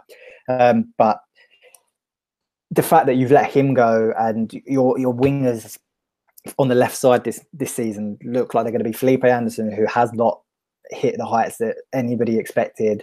Uh, Manuel Lanzini, who has just tailed off completely um, ever since that kind of uh, World Cup injury that he got, or Pablo Fornals, who is not a winger in the slightest. He's not quick enough to play on the wing. And to be honest, he once again he he looked like he was going to be a great player when he first came to West Ham and kind of got hyped up, but he's not lived up to the heights. And then your defense is woeful. I mean, you lost five three or five two to Bournemouth um, in a preseason friendly. I know it is a preseason friendly, but you're going into fifth season in a row with Cresswell and Masuaku as your left back choices and your right back choices are not great. I mean, Ben Johnson's all right. Uh, but apart from that, there's no one there. It's a Diop. I mean, you probably should have cashed in on Diop last year when Man United came calling for him. He hasn't looked like the same player at all. And to me, I think the only only couple of players that really excite me in that West Ham side are Soucek and Declan Rice, which says a lot about the West Ham team because I mean, then they're not well, they are great players, but they're not attacking players. They're they're quite defensive in their mindsets. Um, and I, I, really think that if you lose Declan Rice to Chelsea, as it's kind of rumored that they're going to come in for him, you will 100% be going down because Declan Rice is probably the only player that has the ability to kind of single-handedly keep you up. Yeah, yeah, I don't really disagree with anything you've said, Rick. Well, I disagree with some of the stuff. I also have West Ham going down in 19th position. Um, on on the Grady Diangana point, and again, I keep public, uh, I keep kind of promoting my articles and articles that I've edited. Um, I just wrote an article about Diangana's departure from West Ham for World Football Index, um, in which I include an extended quote from Sebastian Haller after the Ipswich Town win. West Ham, I think, won 4 1 against Ipswich a couple of weeks ago. Um, this was just like a week before Diangana was sold. He said to West Ham TV, we can feel satisfied about the result. Of course, we still have some work to do, but it's important to start with good standards and to perform as a team. We need to we need to perform our individual duties, and so it was nice to score three goals. It is my job to score, and believe and we believe we can do better. It's nice for us to have a kind of player like Grady. Everyone knows the quality he has, and he went on loan to West Brom, and everyone knows he performed pretty well. We're all happy to have him here, and we're going to try to use his quality and strength well, me most of all. Hopefully, he'll be giving me even more assists in the future. Seven days later, Grady Diangana left the club. Um, yeah, where do where do we even start with West Ham? I just this this transfer really annoyed me. There's not much that the club can do that really annoys me at this point because they've kind of they've kind of perfected the art. Um, but as you say, West Ham's attacking unit to end the season. That we were playing 4-2-3-1 to end the year. We had Pablo Fornals on the left. He's a number 10. He's very slow and he doesn't like crossing. Go figure. We were playing Jarrod Bowen on the right, who's perfectly fine. That's that's the correct decision. That's where he should be playing. That's fine. He's he's, he's a good winger. In the number 10 position, we had Mark Noble um, as some kind of homage to the Italian Garnch, which just made me want to pull my eyes out. And then up front, we have Michail Antonio. And again, I don't have an issue with Michail Antonio playing up front. I think he's, he's a limited player in the sense that he relies a lot on physical aspects and he relies a lot on beating people one on one, more so with his ability to win a foot race than his ability to dribble past people. That's not necessarily a criticism because when we purchased Antonio, we knew what kind of player he was and has continued to be. I really like him, but he's not the polished footballer that you kind of associate with being a Premier League striker. And you just think about this, and everyone uh, kind of attached to West Ham, involved with West Ham, was kind of signifying that, well, Diangana is going to be back in the team this year. David Gold, kind of a few weeks ago, when when there was lots of pressure on, on West Ham's board to sign players, posted a picture on his Twitter account of Grady Diangana in West Ham training, as if to say, yeah, we've got this young, exciting player coming through. He's going to be a feature of the team this year. It didn't have a caption, but that was that was basically the implication. And we've sold a 22 year old left winger who is skillful and good in the transition and is quick and looks really promising to a divisional rival for potentially up to 18 million pounds. And you compare that to the business that, that QPR did with, with Crystal Palace. They sold Eze to Crystal Palace for 20 million pounds, and again there were fees involved, uh, kind of further fees involved there as well and that's that's quite hard to reconcile because I could accept as a West Ham fan, I could accept I accept selling players. It's a fact of life. What I struggle to accept is selling young prospects who have been at the club for a decade. He's been at the club since he was 12 for peanuts to a team that are potentially going to be really close to us in the table. That's quite upsetting because he was the he was the and again this is such a cliche but it's kind of true in this example him coming back from loan would have felt like a new signing because he had all the characteristics that West Ham were missing towards the end of last season. Um, Felipe Anderson since joining West Ham has been absolute just rubbish. He's 36 million quid worth of player and he's just not delivered. Whenever he gets the ball he looks to go backwards. He has lost the spark for whatever reason that he had at Lazio. And Diangana would have been great to have in the team, and he, he's he's gone, which is pretty depressing. And again, you talk about West Ham, and the club as a whole has some really pressing issues to contend with. And again, I think it, it took Mark Noble 27 minutes following Diangana's departure to tweet, "As captain of this football club, I'm gutted, angry, and sad that Grady has left. Great kid with a great future." And then he finishes his tweet with five exclamation marks. Um, so clearly he feels quite quite strongly about that. Mark Noble, the wordsmith, as always. And I just feel like the dressing room must be not in a good way at this point in time because there were a number of players. Jack Wilshere also spoke out. Declan Rice and Robert Snodgrass liked Mark Noble's tweets. It's just a weird situation for a team to be in, kind of a week before the start of the Premier League season. And again, in preparation for the podcast, I looked at a lot of predictions by other people that they've made. And I think it was the i magazine predictions. Most of the pundits had West Ham either fourth bottom or in the bottom three. And West Ham have been in the Premier League, I think, six years at this point since being re-promoted to the top flight under Sam Allardyce.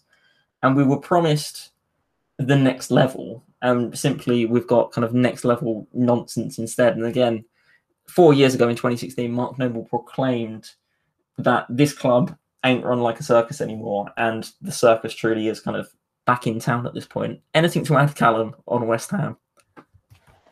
No, I think I think you kind of covered it. I mean, that was kind of part of my thinking anyway. That I think the club off the pitch is is in a shambles anyway, and I think the atmosphere that, that uh, the yeah the atmosphere that could bring to the team is is kind of partly why I put them down there, especially if the team do get off to a bad start and uh, GSB decide they want to sack David Moyes again. It's not something that would surprise me anymore because that they do just love to sack managers. I, I don't actually agree with that. Um, throughout their time at West Ham, they've shown a reluctance to sack managers. Um, they had Avram Grant, who was very clearly going to get us relegated, and, and they didn't sack him until after we were relegated. They they didn't leave in Slaven Bilic and kept him for another six months. And I think the only one who they were slightly trigger happy with was Manuel pa- uh, Manuel Pellegrini. And again, I think that's because they'd already lined up Moyes to replace him. Uh, my worry is they might keep Moyes for too long because if you look at West Ham's fixtures, we play Newcastle United to start the season, and then then the run after that is awful. It's like Arsenal, Wolves, Tottenham, and then we play in the run into December. Uh, in at the end of October, we play Liverpool, Manchester City back to back, and we could potentially start November having not won a game. And of course, every team runs that risk, but um, it's it's not filling me with a lot of confidence. And again, we haven't signed anyone this summer. The only person kind of to come in is Thomas Soucek as a permanent signing, and I think he's a great player. He's he's not going to be at West Ham next season if we go down. He's far too good. Um, yeah, it's a bit concerning. One of the only players I'm actually quite excited and happy to see back at the club um, is Josh Cullen. He's now 24 years of age, which is quite surprising because he's always been this hot prospect for for what seems like the past five years. Um, and he might finally get an opportunity in the first team. Um, unfortunately, I feel like he'll get his opportunity in the first team, we'll get relegated, and then he'll be part of the squad that kind of tries to bring us back into the Premier League. But yeah, there's there's not much to be optimistic about. And again, looking at the out, we've sold Albian Ajeti to, to Celtic for, for five million pounds. We sold Jordan Hugill to Norwich for three million pounds. They're huge losses on decent assets to be fair. Not not terrible assets. No, it's it's just quite sad what's what's going on at West Ham. I don't don't have much um, more to add at this point. Callum, who else is going to be joining West Ham United in the Championship next season? Um, so, yeah, before this is the final one, but uh, I think after we'll quickly go through um, seventh to seventeenth very very quickly, kind of not in much detail. But the, yeah, the final team I've got going down, I, I, said it last week, and I'm sticking by that. Crystal Palace. Um, they scored 31 goals in the Premier League last season, which is less than a goal a game. And if you keep up that record, you aren't going to remain in the Premier League. They they've signed Eze, who is a good player, but is yet to probably prove himself in the Premier League, and you don't know if he will. And is Benteke or Wilfried Zaha going to step up to score the goals this season? Probably not. Um, they've signed Nathan Ferguson, who is a good player again, uh, looks like a good defender, but I just don't think Crystal Palace have strengthened enough. And I actually believe some of the teams around them have strengthened. Uh, Newcastle have strengthened really well. Um, Aston Villa uh, today signed Oli McBurnie from, um, not Ollie Watkins from uh, Brentford, um, who looks like a great striker um, even though they maybe paid a little bit over the odds, in my opinion.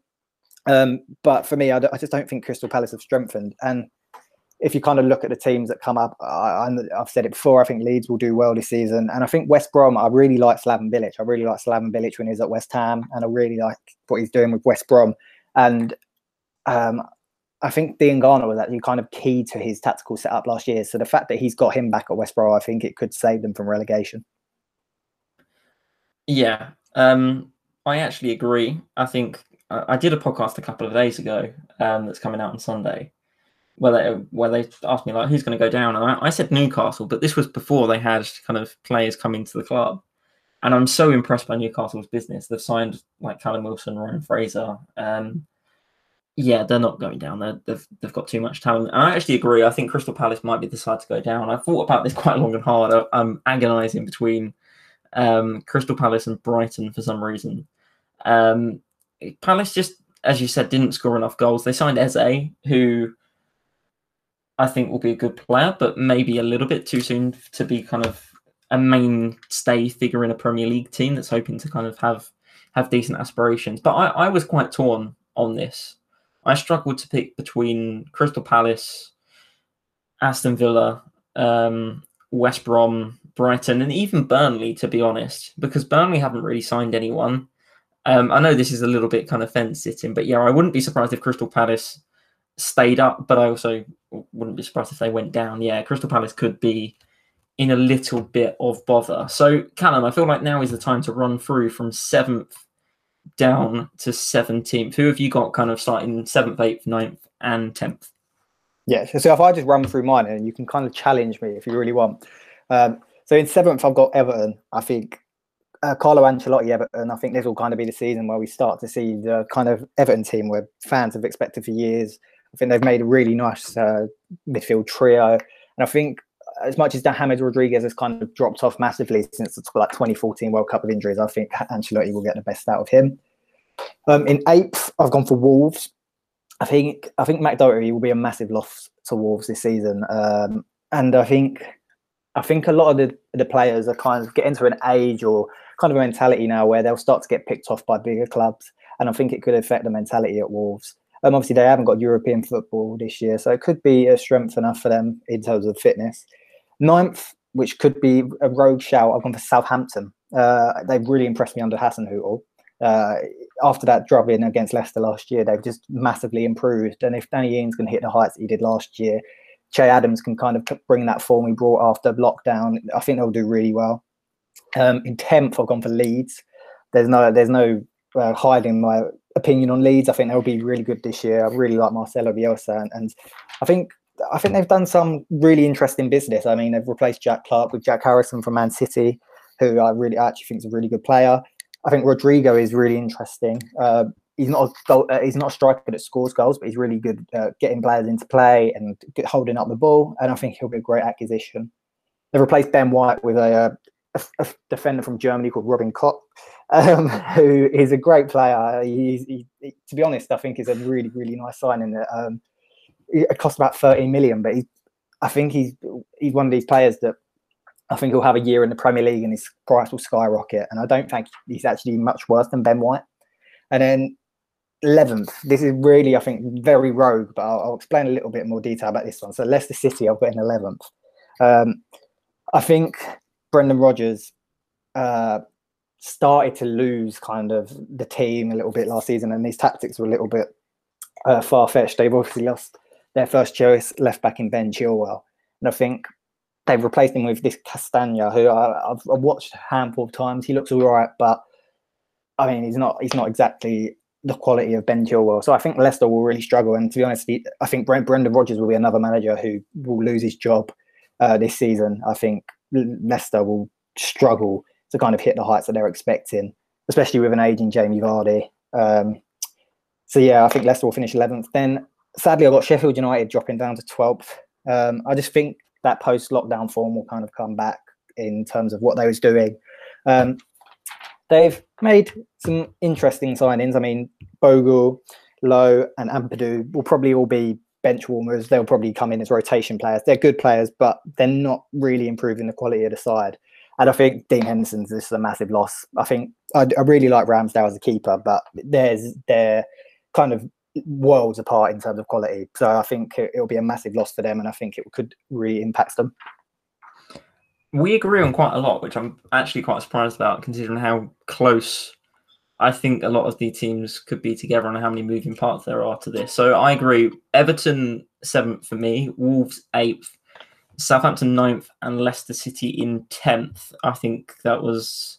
I had Leeds in tenth. Yeah, yeah. So Leeds, Leeds and Leicester. Leicester were the only ones we disagreed with. Then, um, and again, the uh, the only things I really need to add to what you've said, I think I, I agree with everything you said about Everton. I think they've just done outside of Chelsea the best business in the league. Um, I, I find it ridiculous that they've got Ancelotti and, and James Rodriguez. That that doesn't make any sense. Um, Wolves, yeah, I, I agree entirely. I think they're getting to a stage where some of the best players are going to leave or agitate to leave, and I think that's going to have a negative impact. Southampton, we both really like Hasenhüttl. There's not much more to say. I think Leicester in tenth, just because. Uh, to be honest, I don't think Brendan Rodgers will see this season out, given how they performed after Christmas. I'm quite worried about them, and I could have put them lower, and I, I very almost did. Um, and especially in Europe as well, they've got they've got the Europa League.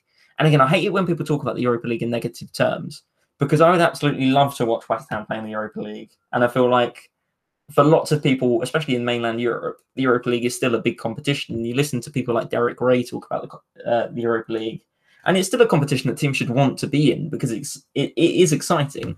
Um, for Leicester, it's going to be a huge drag because I, I, I just feel like fixture congestion is going to really hurt them. Um, this is where we start to deviate a little bit. I have Newcastle United in 11th. Um, they have done really good business. I, I mentioned Wilson, um, Jamal Lewis, obviously coming in from Norwich City, and also Ryan Fraser on a free transfer from uh, Bournemouth. It's it's interesting. I think a lot of those players as well would have expected to have gone to better teams. I think Jamal Lewis would have expected to go to a bigger team than Newcastle. Ryan Fraser was convinced that he was going to end up at Arsenal. Deal never kind of came to fruition. Um, and again, Callum Wilson probably would have thought a bigger team than Newcastle would have come in. So yeah, I'm so impressed by their business. And this is from a from a chairman, from an owner who actively wants to sell the club. I find that quite spectacular. And again, I think that I think the rationale at Newcastle is well, if we stay in the Premier League, if we have a decent season, the value of the club's going to go up. And I know that's quite a um, negative way to look at running a successful football club, but I think ultimately at Newcastle it is a money game, and I think that's the strategy. So I, th- I have them in 11th. Then in 12th place, Sheffield United. Um, they can't sustain what they did last year. Um, quite simply, it's just not possible that they massively outperformed kind of the quality that they have. And losing Dean Henderson is huge, and Ramsdale is just nowhere near the level that he is. I, I can't believe Ramsdale for 18 million. Personally, it is, it is expensive. I don't I don't hate Ramsdale as a keeper. I don't think he's awful, but he's definitely I don't think he's 18 million, and I don't I don't think he is the quality that uh, Sheffield United should have gone for when replacing Dean Henderson. I think I think there's far better keepers they probably could have got. I think they should have gone for Emi Martinez, probably probably around the same price bracket. But yeah, I, I think we differ on Ramsdale a little bit. I don't think I think you are a little bit maybe harsh, but I mean you probably have more experience about goalkeepers than than I do. I just he, he just strikes me as being a little bit shaky, to be honest. I just I just don't have a lot of it, it, it, again he doesn't he doesn't make me feel great kind of thinking about it. Interesting kind of fact to, to go for. There there was another Ramsdale goalkeeper at Sheffield United who plays in the under 21. So there we go. Yeah, I think I think Sheffield United will be all right. They won't be in the relegation conversation, but they're not going to be anywhere near Europe. Um, 13th, and this is going to upset you, Callum. I've gone to Leeds United um, simply because, well, I've bottled this actually because I had them, I think, 10th, and I thought newly promoted team, untested kind of squad in the Premier League. They haven't, they've signed some players, but they've not signed lots and lots of players. And I feel like th- 13th is harsh I hope and kind of expect them to finish higher, but I didn't know who to pull down lower. Essentially, I, it would have probably been Leicester and, and Newcastle. So yeah, I think Leeds will have an okay season. I don't think they're going to be in the relegation conversation for sure. Um, and at the end of the day, this season is about Bielsa for them. It's about can he lead them to that next level? Because again, this isn't this isn't a dissimilar team to the one that he inherited when they were pretty kind of average in the championship. So it, it's a lot on the management side. And I think this is going to be one of the first times we truly get to see how far a good manager can take a team in the Premier League um, because they have to outpunch their weight category. And I'm I'm intrigued to see how well they do this year. Yeah. Um, see, we disagree. Um, in terms of Brighton, I'm going to say because I've got Brighton in 13th. I, I, think I actually really like Graham Potter as a manager. I think he's really underrated, and I think some of the business they've done this this season isn't that bad. I think is a great acquisition. Um, he's he's kind of a leader in in the dressing room, but he, he's also got quality. Like he showed that a couple of times last year when he came on against Man United for Liverpool. He was excellent, and if you can keep Lallana fit, he's a great addition to that team, and he suits uh, Graham Potter's system really, really well. And then they've lost Montoya this season, uh, one of the right backs, but they've signed Joel Veltman, and Joel Veltman's a quality signing. I think again, I think I don't know how they've managed to pull that one off, but it's, it's a brilliant signing. And then their defence is just immediately strengthened by the return of Ben White, who they've managed to tie down to a new contract. I mean, there was a reason Leeds wanted him back, and there was teams such as Arsenal, such as Liverpool, sniffing around Ben White. He clearly got the quality, and I think he really improves a, def- a really strong Brighton defence anyway a centre back pairing of Lewis Dunk and Ben White probably could play for England at one point, let, let alone Brighton. So I don't I, I don't think Brighton were in, in, in relegation scrap. And then in 14th, I've gone for Newcastle. And this is purely, I think the bit, as you said, the business they've done is amazing, but this is purely because I had, before this week, I had Newcastle going down. Um, I, I wasn't excited by their team, but obviously Jamal Lewis is a great signing. Callum Wilson kind of um, nullifies their woes in terms of attacking bit uh, output a little bit. Um, but I don't think they're going to push on uh, any higher than that. I think they kind of have a similar season to last year, and I don't think fans will be upset by that if they just remain in the Prem. And then looking at 15th, I've gone for Burnley. Um, it, it, as you said, the Sean Dyche scenario could massively impact them if he starts to become unsettled and if they don't kind of back him in the transfer market and then his team starts to stutter, I think you could see Sean Dyche either leaving or being sacked, which could be massive because I don't think Burnley probably can get a better manager than Sean Dyche. But if we're going on on the fact that Sean Dyche will remain through the season, I think Burnley will be safe and I think they'll be comfortable. And then just the last three, I've got Aston Villa. I think I think the signing of Ollie Watkins is a great uh, is a great signing, and Aston Villa I think start I think they kind of start to gel in the Premier League a little bit more this season. I think the fact they've been able to hold on to Jack Grealish is massive for the club, and I don't think many people would have said that at the start of the transfer window. And then final final team uh, is obviously West Brom. Um, I think they'll be in a relegation scrap, but I've kind of already said my piece on them. I think Slaven's a great manager, and I think that they'll be comfortable uh, in the end staying up. I don't deviate too far from what you've said. I had in 14th. Um, they finished, I think, 11 last year. I, I just see them slipping a few places, to be honest. I, I just I feel like they they needed to sign some players, and they haven't. Um, Brighton in 15th. Um, again, I quite like Brighton. I think they'll they'll do okay. Um, I just worry about the number of goals they might score because, as you say, they've got a really good defense. They've signed Veltman. They've got Ben White back. Um, how many goals they score remains to be seen. Obviously, they sold Aaron Mooy as well to China. I think he's gone to the Super League. Um, so yeah, I think Brighton will do okay, but again, I don't think they're going to set the world on fire. Aston Villa in 16th. And again, I was more worried about Aston Villa until they made a couple of signings this week. They've signed Watkins. I think they've brought in a couple of other players too. Um, I feel like the the um, treading water under the current management. I feel like they need and again, this is quite harsh because he did lead them to safety last year under quite kind of personally tragic circumstances. Um, I'm not sure how far Dean Smith can take this team, and so yeah, that's that's why I have them towards the bottom end of the table, and then staying up just about. I have West Brom. Um, to be honest, I'll I'll put all my cards on the table here. I really was very close to putting them in the bottom three, kind of very very close. So I feel like I might be letting my kind of Slaven Bilic bias seep out a little bit. Um, yeah, I can't really explain this because I feel like they probably should be relegated. If I'm being totally honest, I don't think they've they've added that many players. However, um, yeah, I, I I hope they stay up. Essentially, I know that's not very analytical, but I think mm. Grady, as, as we've said, I think Grady Diangana in that team is a huge plus because neither Slaven Bilic nor David Moyes thought the transfer was going to happen until it did. Yeah. Um, and I think that kind of changes the mood both at the Hawthorns and the London Stadium. Yeah, I, I also just think uh, Kipre is a is a good signing as well. He kind of proved himself uh, championship, and I, I don't think uh, he'll be awful. They haven't lost anyone from their team um, of note, which sometimes you kind of do when you're coming up as a championship side. Sometimes players get picked off by the bigger Premier League clubs, but I think I just think West Brom will be comfortable. I think Slaven proved himself. Um, as a Premier League manager eh, during that season with West Ham, where you kind of defied all expectations and was going for a Champions League spot at one point, which is uh, yonder year now. But um, yeah, I think they'll be comfortable.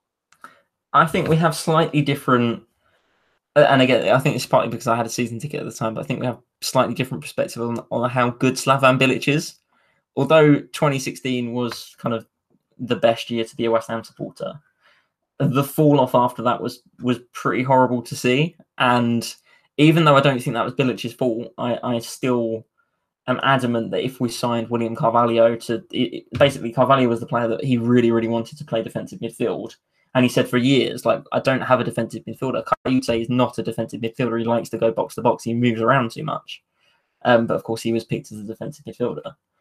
I feel like if if we'd backed Slaven Bilic, he would still be West Ham manager now. I just feel uncomfortable putting Bilic in the conversation as being one of the better managers in the league or or being kind of up there, just because it got away from him at West Ham, and I feel like the emotional toll at West Ham was big. And again, you everyone sees the video of, of when we lost um, Dimitri Payet at the, the press conference where Bilic was like, "Yeah, Dimitri wants to go," and he, he looked like he could genuinely cry. Um, I really hope it goes well for Bilic because I think he's just he seems like a lovely bloke. And again, this is straying way way far away from the analysis that I like to try and offer. Um, but yeah, I just I, I, desperately want them to stay up. I think I'm more concerned about Slaven Bilic than I. The thing is, this this this as well is they beat us in the FA Cup last year, didn't they, West Brom? And I can honestly say that I I, I kind of smiled a little bit, kind of made me a little bit happy the fact that Slaven Bilic had, had won the game just because of the situation that faces West Ham. But yeah, I I, I hope West Brom have enough. Yeah. I, think the fact that we also uh, both of us went to um, Slav's first game at West Ham together um, at Upton Park in pre-season friendly. Yeah, yeah, yeah, Europa League. Yeah, yeah. I think that kind of draws like this podcast is a little bit of uh, an allegiance to Slav because of that, because we've uh, shared some memories of him together. But yeah, we'll, we'll see. I, I, think we'll come back to these. Uh, we either come back to these predictions at the end of the season, and we'll have a laugh and be like, "Oh, why did we put them there? God, we were so predicted." Or we might be geniuses and we might yeah. we might have a career in predicting Premier League football.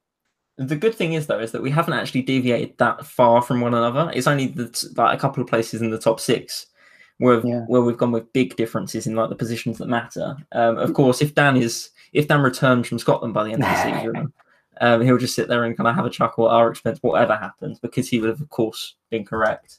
um, I think that pretty much rounds up the podcast. One thing I wanted to ask you about before we left, this is pretty random because it's just happened kind of at the time of recording. Reggie Cannon has signed for Boavista. Um, how does that make you feel?